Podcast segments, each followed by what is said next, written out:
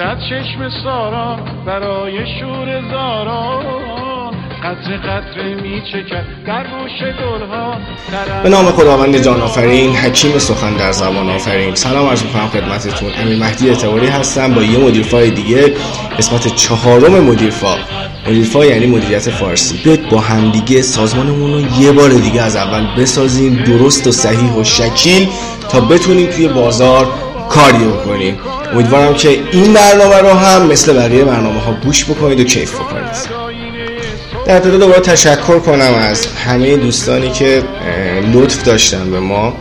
و مدیرفاهای قبلی رو خیلی خوب گوش کردن. چه سوال هایی از من پرسیدن. واقعا کیف می‌کنم وقتی مدیران عامل سازمان ها این سوال رو از من می‌پرسن. یعنی خیلی جلوتر رو دارن می‌بینن و منتظرن که اعتباری به یه نتیجه برسیم. چیکار کنیم توی این بازارهایی که تو در تو هزار پیچ هزار مشکل وجود داره؟ سوالا رو جواب دادم تا جایی که تونستم. عذرخواهی می‌کنم از کسانی که سوالاشون دیر تونستم پاسخ بدم. ولی خب همه رو پاسخ دادم خدا رو شکر. چند تا نکته رو در ابتدای مدیر فایل چهار در موردشون صحبت بکنیم. ابتداعا دلیل اینکه مدیر فایل چهار یه مدار با تاخیر پخش شد ازدواج بنده بود مراسم عروسی بنده بود که عذرخواهی می‌کنم. از شما مخاطبین محترم که چند روزی دیلی وجود اومد. به علت اینکه درگیری زیاد داشته اما خبر بسیار مسرت بخش برای همه طرفدارای مدیرفا اینه که زین پس دوازدهم و بیست و هشتم دو بار در ماه ما مدیرفا خواهیم داشت و مدیرفا پخش خواهد شد و شما می‌تونید بهش گوش بکنید و کیف بکنید. پس دوازدهم و بیست و هشتم یعنی ما این قسمت رو قسمت چهارم رو داریم امروز میریم که 17 همه فکر می‌کنم. 28 هم قسمت بعدی رو پخش خواهیم کرد. قسمت پنجم رو تا ایشالله بتونیم هر چه سریعتر به قسمت های پنجاه به بالا برسیم و بتونیم ارائه خدمات بهتری داشته باشیم. این نکته اول. نکته دوم اتفاقی که در هفته گذشته در بانک مرکزی افتاد جذاب بود و همون حرفی که ما در مدیر فای یک زدیم رو تایید کردن. دقیقا در مدیر فای یک سه چهار ماه پیش اعلام کردم. خیلی قبلتر یکی دو سال پیش هم گفته بودم اما در مدیر فاس چهار ماه پیش گفتم. یک سال دو سال پیش شدم تو مشاوره های خدمات مهندسی مشاوره نور. می‌گفتم به مدیران عامل که آقا راه نجات از این تحریم های اقتصادی سرسخت و عجیب و غریب cryptocurrency یعنی شما با cryptocurrency می‌تونید به سادگی با قبول مقدار قابل توجهی ریسک می‌تونید این تحریم ها رو دور بزنید و خیلی ساده از شما خریدتو بکن بیت کوین بده. خریدتو انجام بده بیت کوین بده. محصولت رو بفروش به جاش ریپل بگیر به جاش اتریوم بگیر به جاش بیت کوین بگیر. خیلی ساده فقط یه ریسکی وجود داره که یه مقدار قیمت بالا و پایین داره که این طبیعی هم هستش. دلار هم بالا و پایین داره یورو هم بالا و پایین داره. هیچ چیزی نیستش که بالا پایین نداشته باشه. دو راه داریم دیگه. یا کاری نکنیم فروش نداشته باشیم خرید نداشته باشیم. من الان شرکت هایی رو دارم یکی از شرکت که از دوستان عزیزم توی اصلیه که واقعا دوستش دارم. اسمش هم میارم آقای مهندس خاجه عزیزم که ایشون یکی از بزرگترین تولید کننده های خرمای بسیار مرغوب توی ایرانن. خیلی ترس داشت از اینکه آقا من صادرات بکنم چجوری می‌تونم پول بگیرم؟ که گفتم خدمت شما بیت کوین و ریپل و اتریوم و همه coin های cryptocurrency می‌تونی این کار رو انجام بدی و فکر کنم انجام داد و نتیجهش هم گرفت. خیلی دیگه از مشتریانم هستم که ماشین‌آلات وارد کردن از اوکراین از سوئد از حتی کانادا و با بیت کوین پرداخت کردن با ریپل پرداخت کردن و با هر کوینی که اون مشتری خواستش خیلی ساده و بدون دردسر و جمهوری اسلامی برای اولین بار بانک مرکزی اعلام کرد که اولا یه کوین دادن به نام آیار کوین که کوین زیاد خوبی نیست. حالا بعدا در مورد اینکه چرا خوب نیست و اینجور موارد با هم صحبت می‌کنیم. کوینیه که فعلا شروع دیگه. ببین با ارائه این coin و اینکه گفتن تبادل می‌تواند کم کم انجام شود ما شروع ورود به بازار cryptocurrency رو زدیم. این شروع خوبه. این شروع رو ما من توی صنعتگر باید دست خودمون نگه داریم تا بعدا این شروعه برسه به یک coin خوب ملی. ما توی ایران می‌تونیم یک coin فوق‌العاده داشته باشیم و ارزش پولی از دست دادنمون رو به سادگی با coin مون برگردونیم. اما یه تهدید خیلی مهم اینجا وجود داره.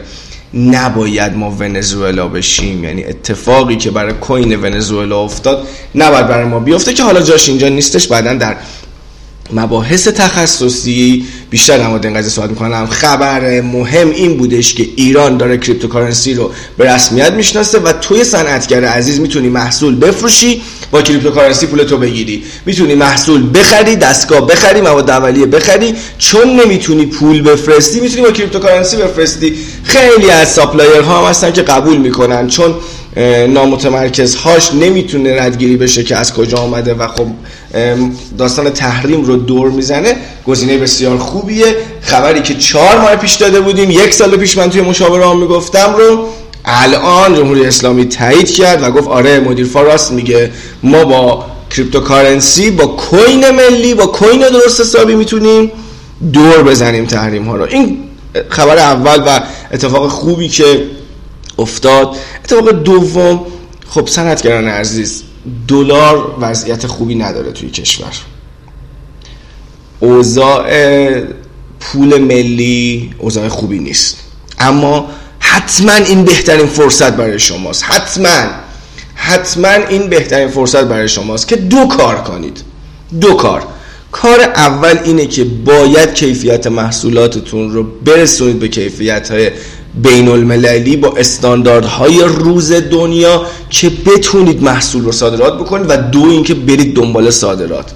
چه عیبی داره؟ من چندین و چند شرکت همکارم یعنی مشتریام رو می‌شناسم که فقط با بالا رفتن قیمت دلار جون گرفتم. ببینید این بحثی که الان می‌خوام بکنم یه بحثیه که اصلا به یکی روز و دو روز و سه روز و یه ماه نیست. باید چندین و چند اقتصاددان بشینیم دور هم دیگه بشینن دور هم دیگه صحبت کنن نظر بدن بگن که خوبه بده یا نه. من از من صنعتگرم من سیستمی هم من مدیریتی هم من من صنعت رو می‌شناسم.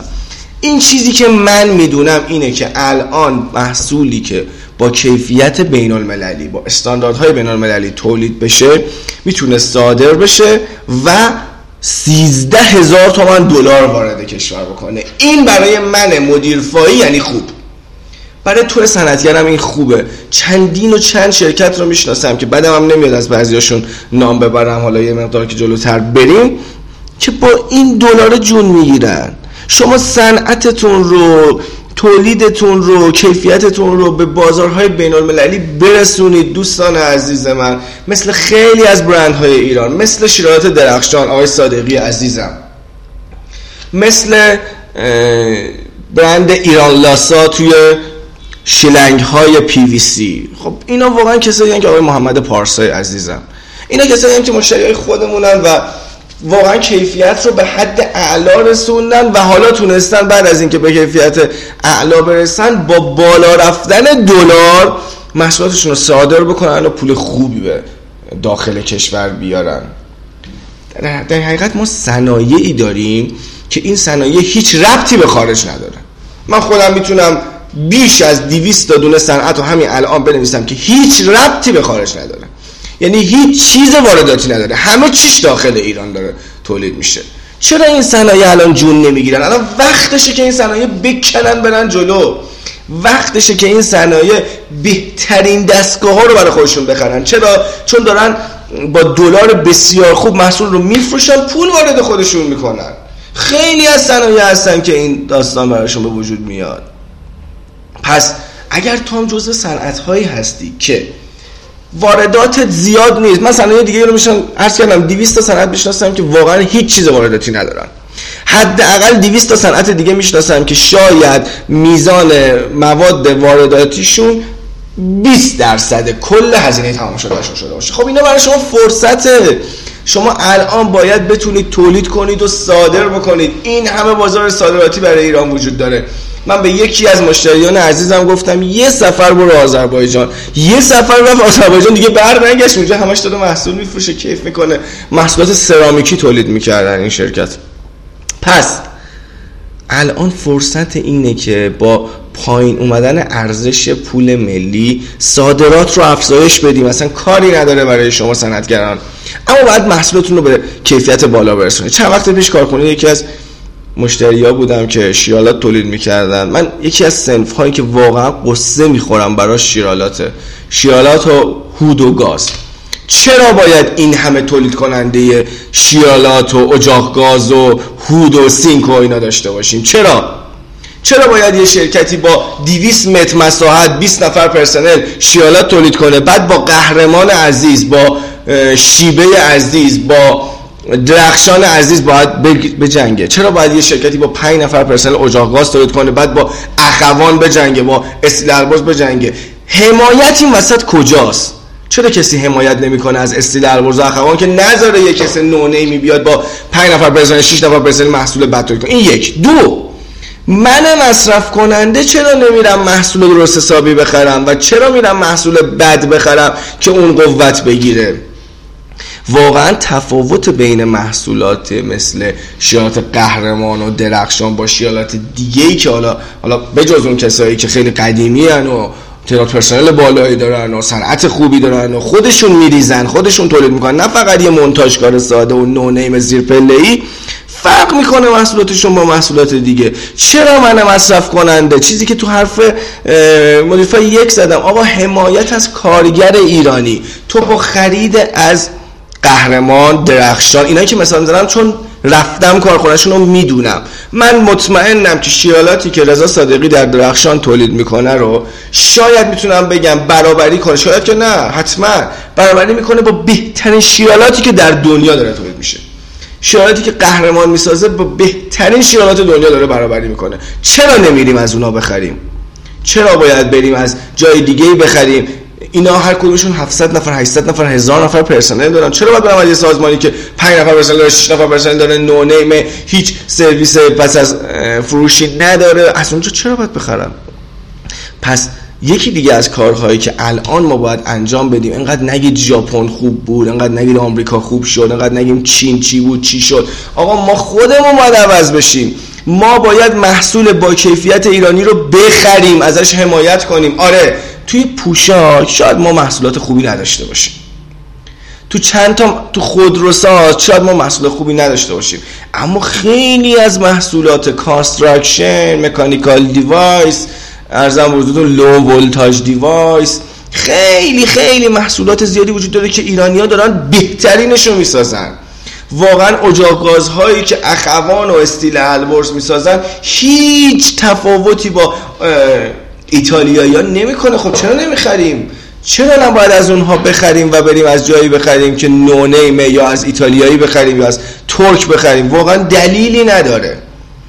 الان ما باید اونها رو حمایت کنیم اونها هم باید کیفیتشون رو نگه دارن بهبود بدن و وارد بازارهای صادراتی بشن. حتما باید اینو تو مدیر فا می‌گفتم تا ایشالله تولید کننده های محترم در مورد این قضیه بیشتر بدونن در مورد مجوزهای صادراتی استانداردهای صادراتی اینجور موارد بعدا صحبت خواهم کرد تو مدیر فا. اگرم سوال دارید می‌تونید تو اینستاگرام من لینکدین من فیسبوک من توییتر من یا تو وبسایت هر جایی که با من می‌تونید ارتباط داشته باشید گروه مهندسی مشاور نور رو سرچ کنید مدیر فا رو سرچ کنید یا خانه صنایع رو سرچ کنید. به حال من در دسترسم. یا خود اسم من رو سرچ بکنید. می‌تونید از من بپرسید که کجا و چگونه می‌تونم صادرات داشته باشم. و نقطه نکته آخری که باید قبل از شروع موارد بگم خب داریم وارد دهه اول محرم میشیم. ابتدا تسلیت هرس کنم این دهه رو و امیدوارم که پیشا پیش عزاداری هاتون مقبول درگاه الهی باشه. حرمت محرم رو حتما نگه میداریم ما ایرانی ها واقعا هر چی داریم از محرم داریم. من خودم به شدت اعتقاد به برکت این ماه دارم و کیف می‌کنم با این ماه. بی صبرانه منتظرم که بیاد. امیدوارم که هوای دوستانی که الان تو این وضع اقتصادی ندارن واقعا و تو خورد و خوراک و پوشاکشون به مشکل خوردن حتما داشته باشیم. بعد یه جمله هم خارج از مدیر فاب بگم که لطفا در زمان محرم از صحبت های روشن فکرانه ای که اینقدر خرج فلان چیز میشه اینقدر خرج فلان چیز میشه این صحبت ها صحبت نکنیم. این, این کاملا خارج از مدیر فایر و لطف کنیم توی دست این دستگاه کلا صحبت نکنیم. دستگاه مال کس دیگه یه خودش میچینه خودش اجرا می‌کنه خودش کم می‌کنه خودش زیاد می‌کنه. هیچ ربطی به من و تو و هیچ کس دیگه ای نداره. این دستگاه کاملا مال یه نفر دیگه است. خودش انجام میده خودش کم می‌کنه خودش می‌کنه. پس خیلی کسایی رو دیدم که طرف قبول داره این دستگاه رو. بعد میاد یه سری حرفا می‌زنه که بعدا یه سری افراد در موردش برداشت های دیگه می‌کنن از حرف چیزای دیگه در میارن و میکوبن این دستگاه رو. خلاصه که بیایم بیرون از این قضیه و در مورد این دستگاه زیاد صحبت نکنیم. بهتر وارد ساخت سازمانمون بشیم. قرار بود در مورد تئوری استیفن رابینز صحبت بکنیم. تئوری استیفن رابینز تئوری بودش که می‌خواستیم سازمانمون رو یه بار دیگه از اول بسازیم. توی مدیر فای قبلی در مورد رسمیت و پیچیدگی و تمرکز صحبت کردیم. سه معلفه ای که تو باهاشون می‌تونی سازمانت رو دوباره بسازی و سازمانت رو بهینه بکنی. چیزی که امروز می‌خوایم یاد بگیریم اینه که بقیه پارامترهایی که استیفن رابینز در مورد تئوری سازمان گفته چیه؟ پارامتر بعدی که داره اجزای اداریه. ببین دوستان ما در سازمان دو سنف داریم. سنف صف سنف ستاد. سنف صف به افرادی برمیگرده که کار اپراتوری یا عملیاتی انجام میدن و سنف ستاد سنفیه که پرسنلی هن که دارن سرپرستی و یا مدیریتی می‌کنن. حالا شما یه نسبتی بگیرید از پرسنلتون در صف تقسیم بر ستاد. صف تقسیم بر ستاد. یه نسبت دیگه بگیرید. از پرسنل ستاد تقسیم بر کل پرسنل سازمان. این نسبت ها نباید زیاد افزایشی باشه. من اعداد اینها رو در مدیرفاهای 17 18 19 20 خواهم گفت. اما نکته قابل توجه اینه که بعضی میگن ده نفر پرسنل یک سرپرست ده نفر سرپرست یک مدیر. یا پنج نفر پرسنل یک یک سرپرست اینا همه عددن اینا رو نمیشه روشون زیاد حساب کرد. اما شما دیگه نباید توی صف به ستادتون دقت بفرمایید تعداد صف به ستادتون نباید عددهای هلوش یک دو یا سه ببینید. باید عددهای بزرگتر یک دو سه ببینید. یعنی شما باید حداقل سه چهار پنج برابر تعدادی که برای ستادتون پرسنل می‌گیرید باید تعداد صف داشته باشید. من توی سازمانی بودم توتکانه لوازم و تحریر بود. خیلی واسم جذاب بود. اینا 11 تا مدیر بودن 20 تا پرسنل. گفتم خب عزیزان من این 11 نفر دارن چی رو مدیریت می‌کنن؟ چی رو دارن سرپرستی می‌کنن؟ این 11 نفر رو در یک پروسه یک سال و نیمه به چهار نفر تقلیل دادیم بدون اینکه هیچ کیفیتی کم بشه که هیچ. کیفیت هم اضافه شد و اومدیم ده نفر به پرسنل اضافه پرسنل اپراتور اضافه کردیم که میزان تولید رو ببریم بالا. پس این عدد نباید زیاد بالا بره. یعنی اگر دیدید که نسبت صف به ستادتون داره سمت دو و سه و یک و حتی چهار میاد عدد بدیه. باید یا نیروی بالاسری یا صف نیروی ستادتون رو باید کم کنید یا نه؟ باید نیروی بگیرید که بتونه کارگری بکنه و کار کارگری انجام بده. نکته ای که همیشه در مورد مدیرفا گفتیم اینه که مدیریت تجویزی نیست. مدیریت رو ما در مدیرفا میگیم روش های مختلف. هیچی هم خودم نمیگم از تجربه هایی که تو مدیران بالا رتبه ایرانی دیدم میگم. تا چیزایی که استیفن رابینز گفته ریچارد برانسون گفته و و و خیلی کسای به درد بخور دیگه. پس شما فقط الگو برداری می‌کنید همون چیزی که توی مدیرفایی گفتم. دومین خب اول این اجزای اداری که تعداد سرپرستان و مدیران تقسیم برای کل تعداد پرسنل بود این یکی از پارامترهاییه که پیچیدگی ما رو افزایش میده. تو اون ستا یادتون بیارید رسمیت پیچیدگی تمرکز. من می‌خوام توی این مدیرفا چند تا پارامتر دیگه بگم که هر کدومشون به یکی از اینا برمیگرده. اولی اجزای اداری. با این توضیحاتی که دارم به پیچیدگی برمیگرده. دومی استقلال یا خود خودگردانیه.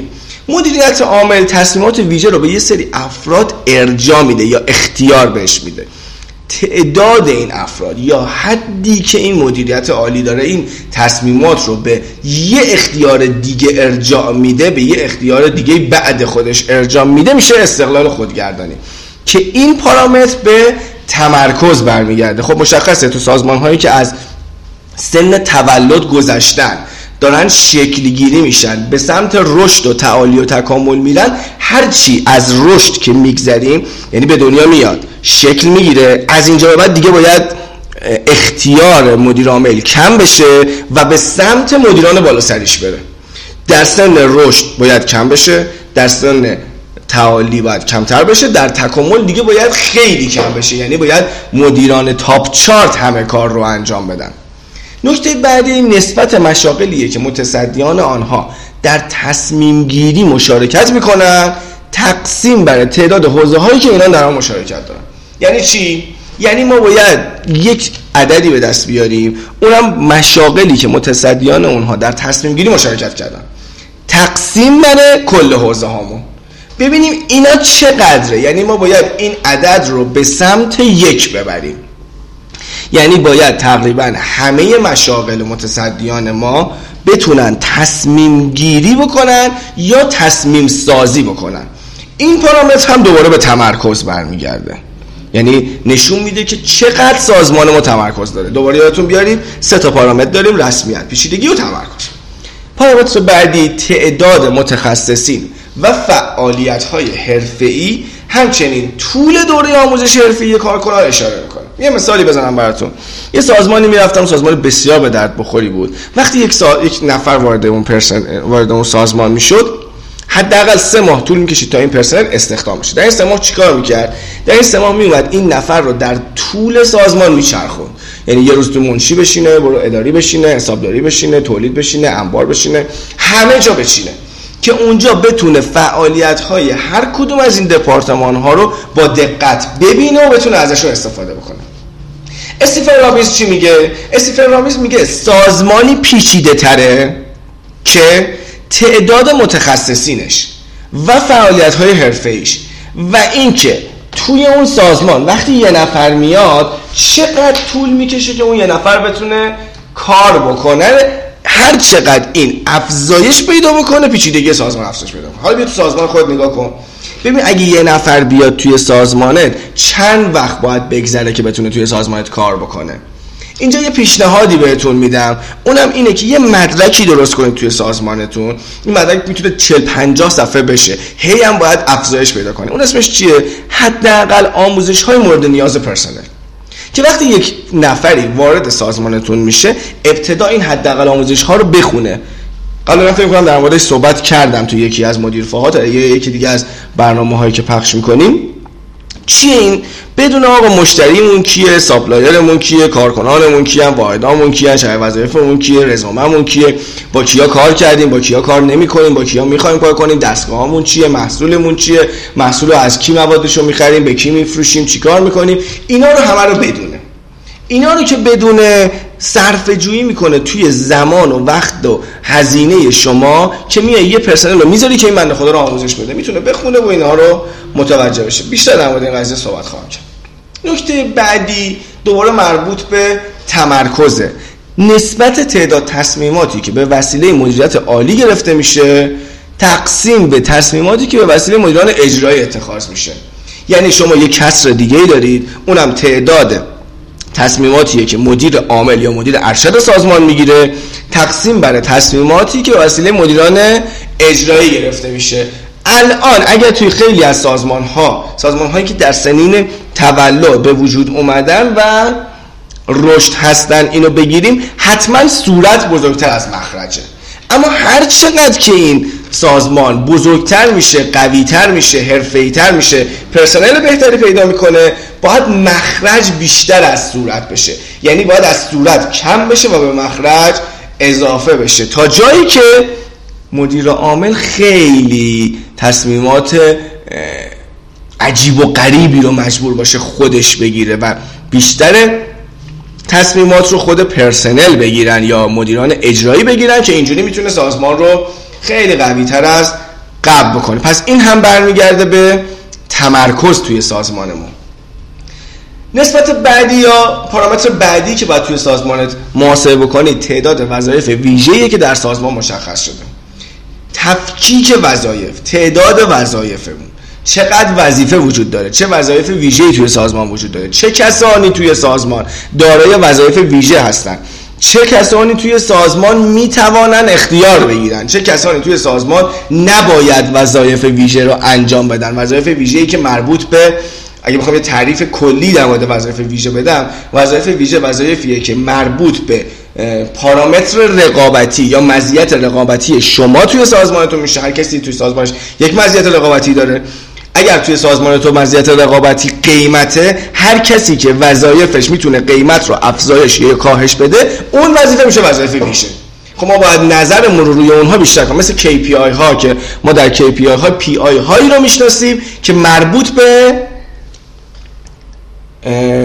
وضعیت رقابتی سازمان میشن. پس تعداد وظایف ویژه که در سازمان مشخص میشه یکی دیگه از پارامترهایی که این یکی در پیچیدگی ما.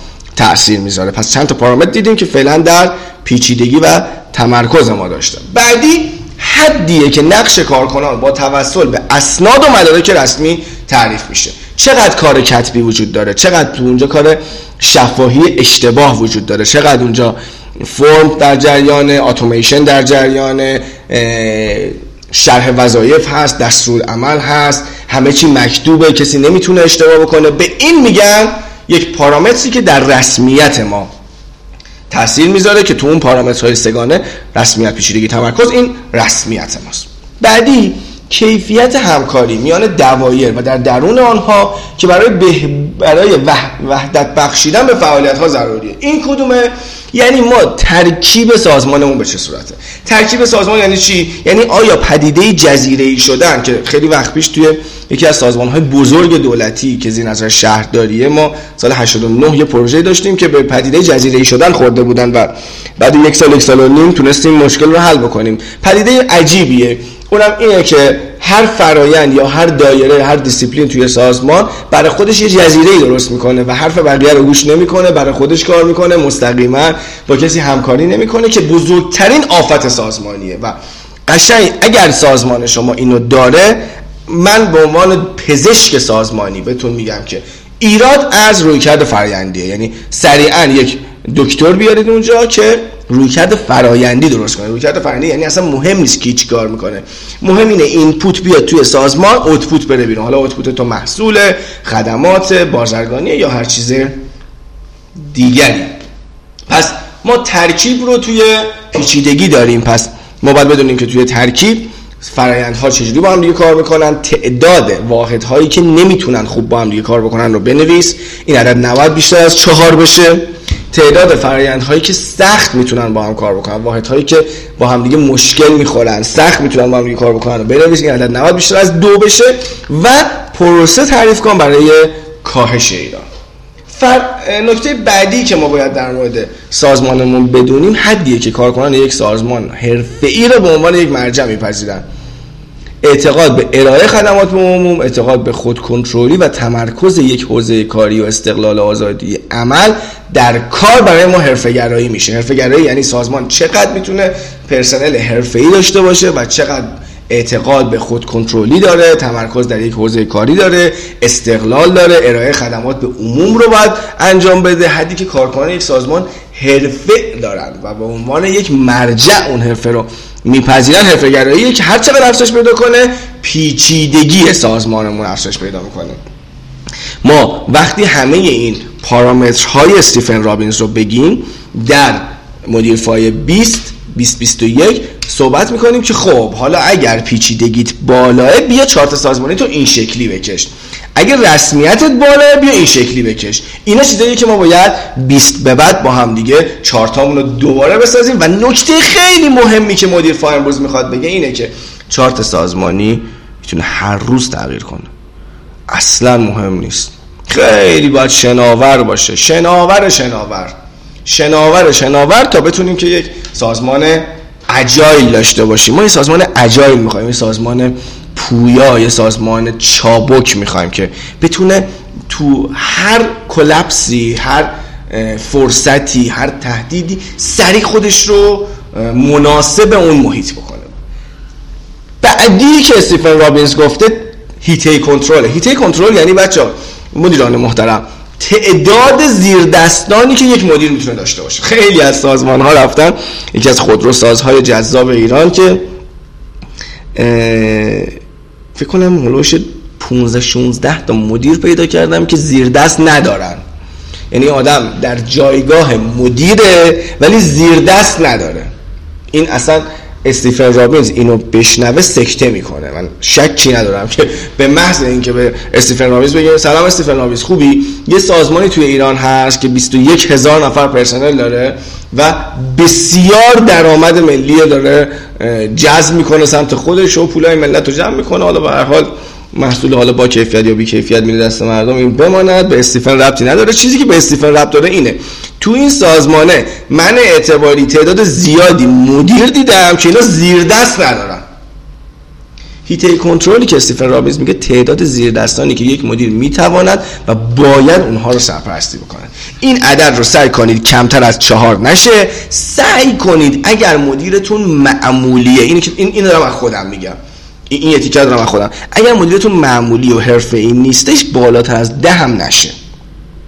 یعنی هر ده نفر سعی کنید یکی دیگه. اگر مدیرتون اگر مدیر مدیر حرفه ای من توی سازمان تولید لوازم خونگی یه مدیر تولیدی اومد توی این سازمان واقعا من روی آدم قسم می‌خورم. این آدم 700 نفر کارگرم بهشون بدی بیشترین راندمان رو از این 700 نفر می‌گیره. فوق العاده است فوق العاده فردی هم می‌شناسم که نمی‌تونه 5 نفر رو مدیریت بکنه. پس اگر هیته کنترل سا... اگر پرسنلت معمولی هن نظر عدد از 4 تا 10 بیشتر بشه. اما اگر نه پرسنلت قوی هن یا می‌تونی قویشون کنی با دوره های آموزشی فرستادن اصول سرپرستی اصول مدیریت و و خیلی چیزهای دیگه این عدد می‌تونه تا 700 800 هم اضافه بشه. اما پس یکی از مهم ها توی پیچیدگی این این پارامتر مربوط به پیچیدگیه.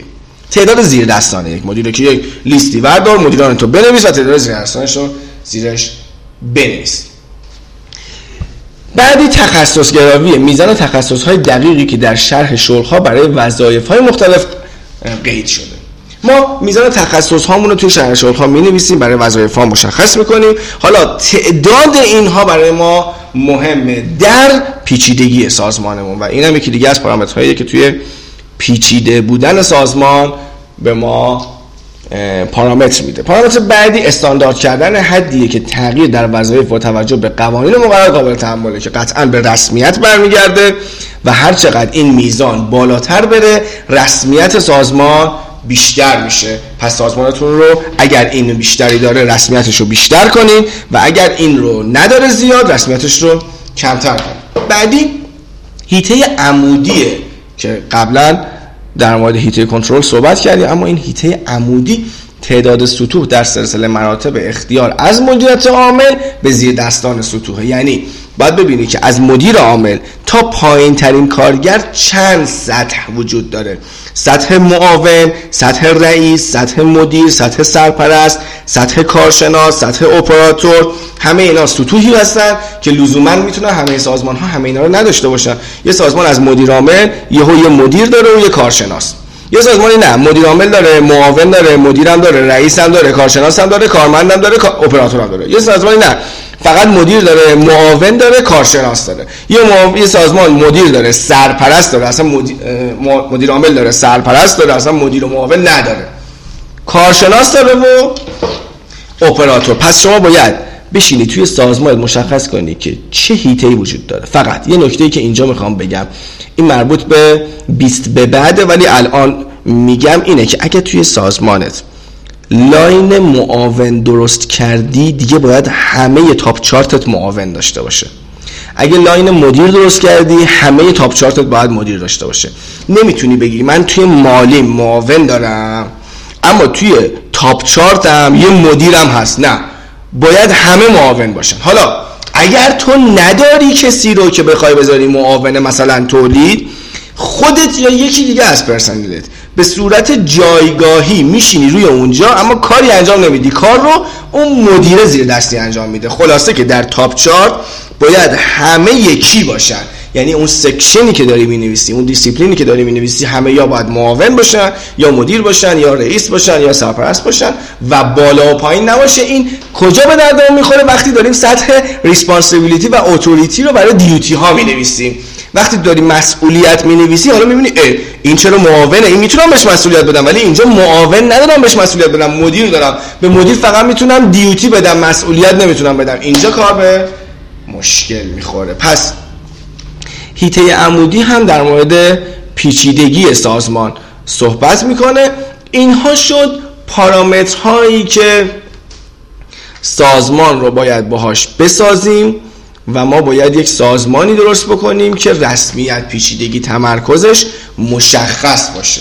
پس یه ورق خودکار وردارید پارامترهایی که در این مدیرفا گفتم رو با بیشتر گوش دادن به مدیرفای قبلی. مدیرفای قبلی هم حتما دوباره گوش می‌کنید. بنویسید ببینید سازمانمون اینجا رسمیت می‌گیره اینجا پیچیدگی می‌گیره اینجا تمرکز می‌گیره و یه سری برای خودتون عدد درست کنید. از یک تا ده. مثلا بگید خب برای رسمیت این عدد رو می‌گیرم به علاوه این عدد به علاوه این عدد یه میانگین ازش بگیرید و مثلا رسمیتتون از یک تا ده بشه هفت. پیچیدگی اون مثلا بشه هشت تمرکز اون مثلا بشه نه. بعد ایشالا 20 به بعد در مورد اینکه آقا رسمیتتون چی شد؟ اینجا به بعدش دیگه تحلیل خود ماست بر اساس بیش از 700 800 تا کارخونه که براشون چارت سازمانی کشیدیم و کارهای این چنین انجام دادیم. استیفن رابینز کتابش بسیار فوق العاده است. من پیشنهاد می‌کنم که حتما این کتاب رو بخونید. روابطی که بین رسمیت و پیچیدگی وجود داره روابطی که بین پیچیدگی و تمرکز وجود داره. من چند تا مثال بزنم. مثلا تو سازمانی که پیچیدگی میره بالا یعنی اون کنترل عمودیه کنترل افقیه تعداد زیر دستا اینا همه وقتی میره بالا قطعا تو باید بلا فاصله رسمیتت رو هم ببری بالا. خیلی مشخصه. وقتی سازمان تعداد پرسنلش میره بالا پیچیدگیش میره بالا باید روال ها استانداردتر بشه. برای اینکه روال ها رو استانداردتر بکنی و جلوگیری کنی از اتفاقات نابسامان و اتفاقات اشتباه باید رسمیت رو افزایش بدیم. رابطه تمرکز و پیچیدگی هم از یه رابطه معکوس پیروی می‌کنه. یعنی هر چقدر که ما تمرکزمون رو بالا ببریم قطعا پیچیدگیمون کاهش پیدا می‌کنه و عدم تمرکز با پیچیدگی سطح بالا مرتبط میشه. یعنی اگه تمرکزمون کاهش پیدا بکنه پیچیدگیمون میره بالا و مشخص دیگه روابط طولی و ارزی و اینا اضافه خواهد شد و کارکنانی که آموزش های حرفه بیشتری رو گذرانده باشن میان تو تصمیم گیری های بیشتری تو سازمان مشارکت می‌کنن. چون پیچیدگی رفته بالا تمرکز میاد پایین. همین قدری که تمرکز و پیچیدگی مشخصه که رابطهشون معکوسه تمرکز و رسمیت واقعا مبهم و نامعلومه که چه رابطه ای با هم دیگه دارن. من چند قسمتش می‌کنم این رابطه ها رو بین تمرکز و رسمیت و توی مدیرفاهای بعدی خدمتون عرض می‌کنم. از الان می‌خوام با شما در مورد این صحبت بکنم که کتاب استیفن رابینز رو باید خیلی بهتر بخونیم و در موردش بدونیم. من می‌خوام بعدا در مورد فصل چهارم کتاب دیوید در مورد استراتژی های سازمانیه و اینکه عوامل محیطی و ظرفیت های سازمانی چی ساختار چیه ابعاد چهارگونه سازمان های استراتژیک چیه سازمان های تدافعی چی آینده نگر چی تحلیلگر چی و انفعالی چی باید با هم دیگه صحبت بکنیم تا ایشالا بتونیم در مورد اندازه رسمیت همبستگی منفی همبستگی مثبت اینا چیزاییه که ما باید در مورد سازمانمون بدونیم و من می‌خوام ده دوازده قسمت از مدیرفا در مورد منابع انسانی صحبت بکنم اما اینا پشت سر هم قرار نخواهد گرفت و کلا در مدیرفا سعیم بر اینه که تمرکز به وجود نیارم که شما بتونید از هر جای سازمانتون یه تیکه رو خوب کنید بعدا برگردیم یه ذره بهتر. چون ما باید عمیقتر بشیم توی سازمان. ما یه تا چند گم کردیم الان روی استیفن رابینز در مورد رسمیت پیچیدگی و تمرکزش یه تا خوب کردیم. ایشالا میریم بعدا که عمق پیدا کردید توی مفاهیم استراتژی مفاهیم سازمانی دوباره برمیگردیم. اصلا می‌بینیم رسمیت و تمرکز و پیچیدگی یه چیزای دیگه ای دارن میگن اصلا یه کارهای دیگه ای باید در سازمان انجام بشه و معماری سازمان یه کار بسیار سخت و حرفه‌ای و جذابه. خیلی متشکرم که وقت گذاشتید و مدیرفای چهار رو گوش کردید.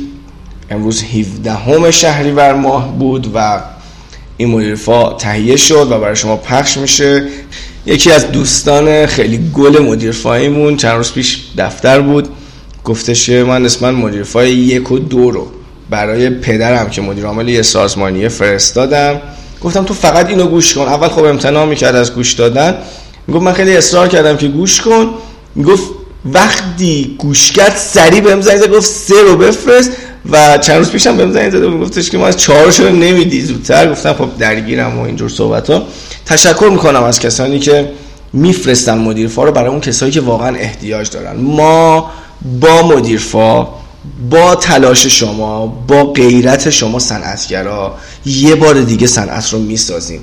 یکی یکی کارخونه ها رو یه بار دیگه استاندارد و بروز و بین المللی یه جوری که همه دنیا بخوان با یک شرکت ایرانی کار بکنن. ما باید 15 سال دیگه کاری بکنیم که همه جای دنیا دنبال محصول ایرانی باشن. همون کاری که دمین کرد. باور کنید نشدنی که نیست. هیچ خیلی زودتر از 15 سال می‌رسیم. فقط کارهایی که تو مدیر فا میگیم و یکی یکی تو سازمانتون انجام بدید. این کشور پر از منابعه. ما هیچ احتیاجی به نفت نداریم. ما فقط با صنعتمون با کاری که داریم انجام میدیم با تولیداتی که داریم انجام میدیم می‌تونیم برای همه کشورمون ثروت به وجود بیاریم. پس نکات رو دقت کنید. و سازمان رو دوباره بسازید. اشکالاتی که قبلا توی سازمانتون بوده رو بهبود بدید. هیچ اشکالی نداره. هیچ کس از شما خورده نمی‌گیره. باز مهندسی کنید سازمانتون رو. مدیر فایی کنید مهندس سازمانتون رو. یه برچسب مدیر فا بزنیم روی این صنعت که ایشالا بتونیم. ما چی کم داریم از ترکیه؟ چرا ترکیه باید فقط با صنعت پوشاکش یا فقط با صنعت توریسمش؟ با این تو صنعت چرا باید اندازه نفت ما پول در بیاره؟ آخه مگه ما چی کم داریم؟ یعنی ما ما اگر ما فقط به این صد تا صنعتگر برتر ایرانی که این افرادی که من تو این چند وقت مثال زدم در موردشون ایوب پایداری و رضا صادقی و قهرمان و اخوان و استیلا اینا اینا سلطانن. اگه ما به اینا بها داده بودیم همین الان هم هیچ احتیاجی به فروش نفت و گاز و این روش نداشتیم خب می‌تونستیم توی این منطقه سوق الجیشی فوق که داریم به همه جای دنیا می‌تونیم صادر بکنیم تونستیم سنت خیلی خوب داشته باشیم. هیچ اشکالی نداره. 15 سال دیگه همتون هستید و می‌بینید که مدیرفا دوباره صنعت رو ساخته. کیف می‌کنیم با صنعتمون. هیچ جوون ایرانی بیکار نمیمونه اگر مدیرفا رو اجرا بکنیم. اگه یه سازمان 800 نفره مدیرفا رو خوب اجرا بکنه قطعا تو سه سال می‌تونه این 800 نفر رو به 1200 نفر برسونه.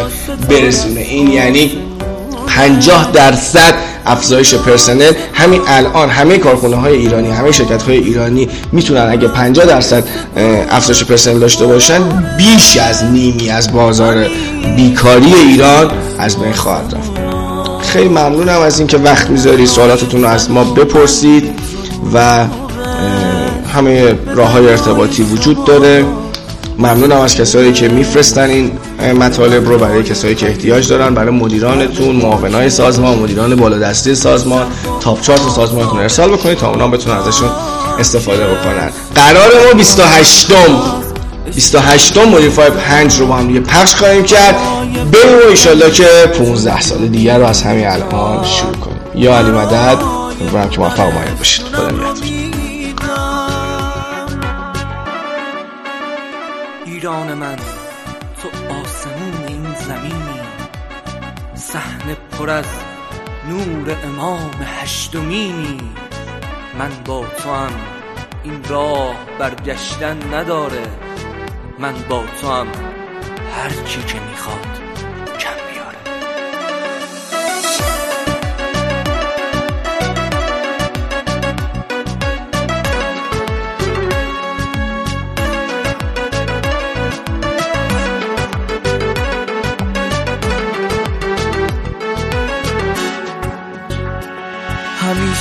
سر بلندم کرده اسمت. سرنگ پرچمت رو دوست دارم. اگه هر جای این دنیا که باشم برای خاک پاکت بیقرارم. سر سجاده ها باید دعا کرد. وطن از شر دشمن دور باشه. اگه تا آخرش خورشید و می‌خوام باید جنس دامم نور باشه. به نخرای تنومند جنوبش به دریای شمال و حس خوبش. به مردای غیور غرب پاکش به شرق و آفتاب تابناکش. با ایران من پر از عشق و امیدم برای بودنش جونم رو میدم برای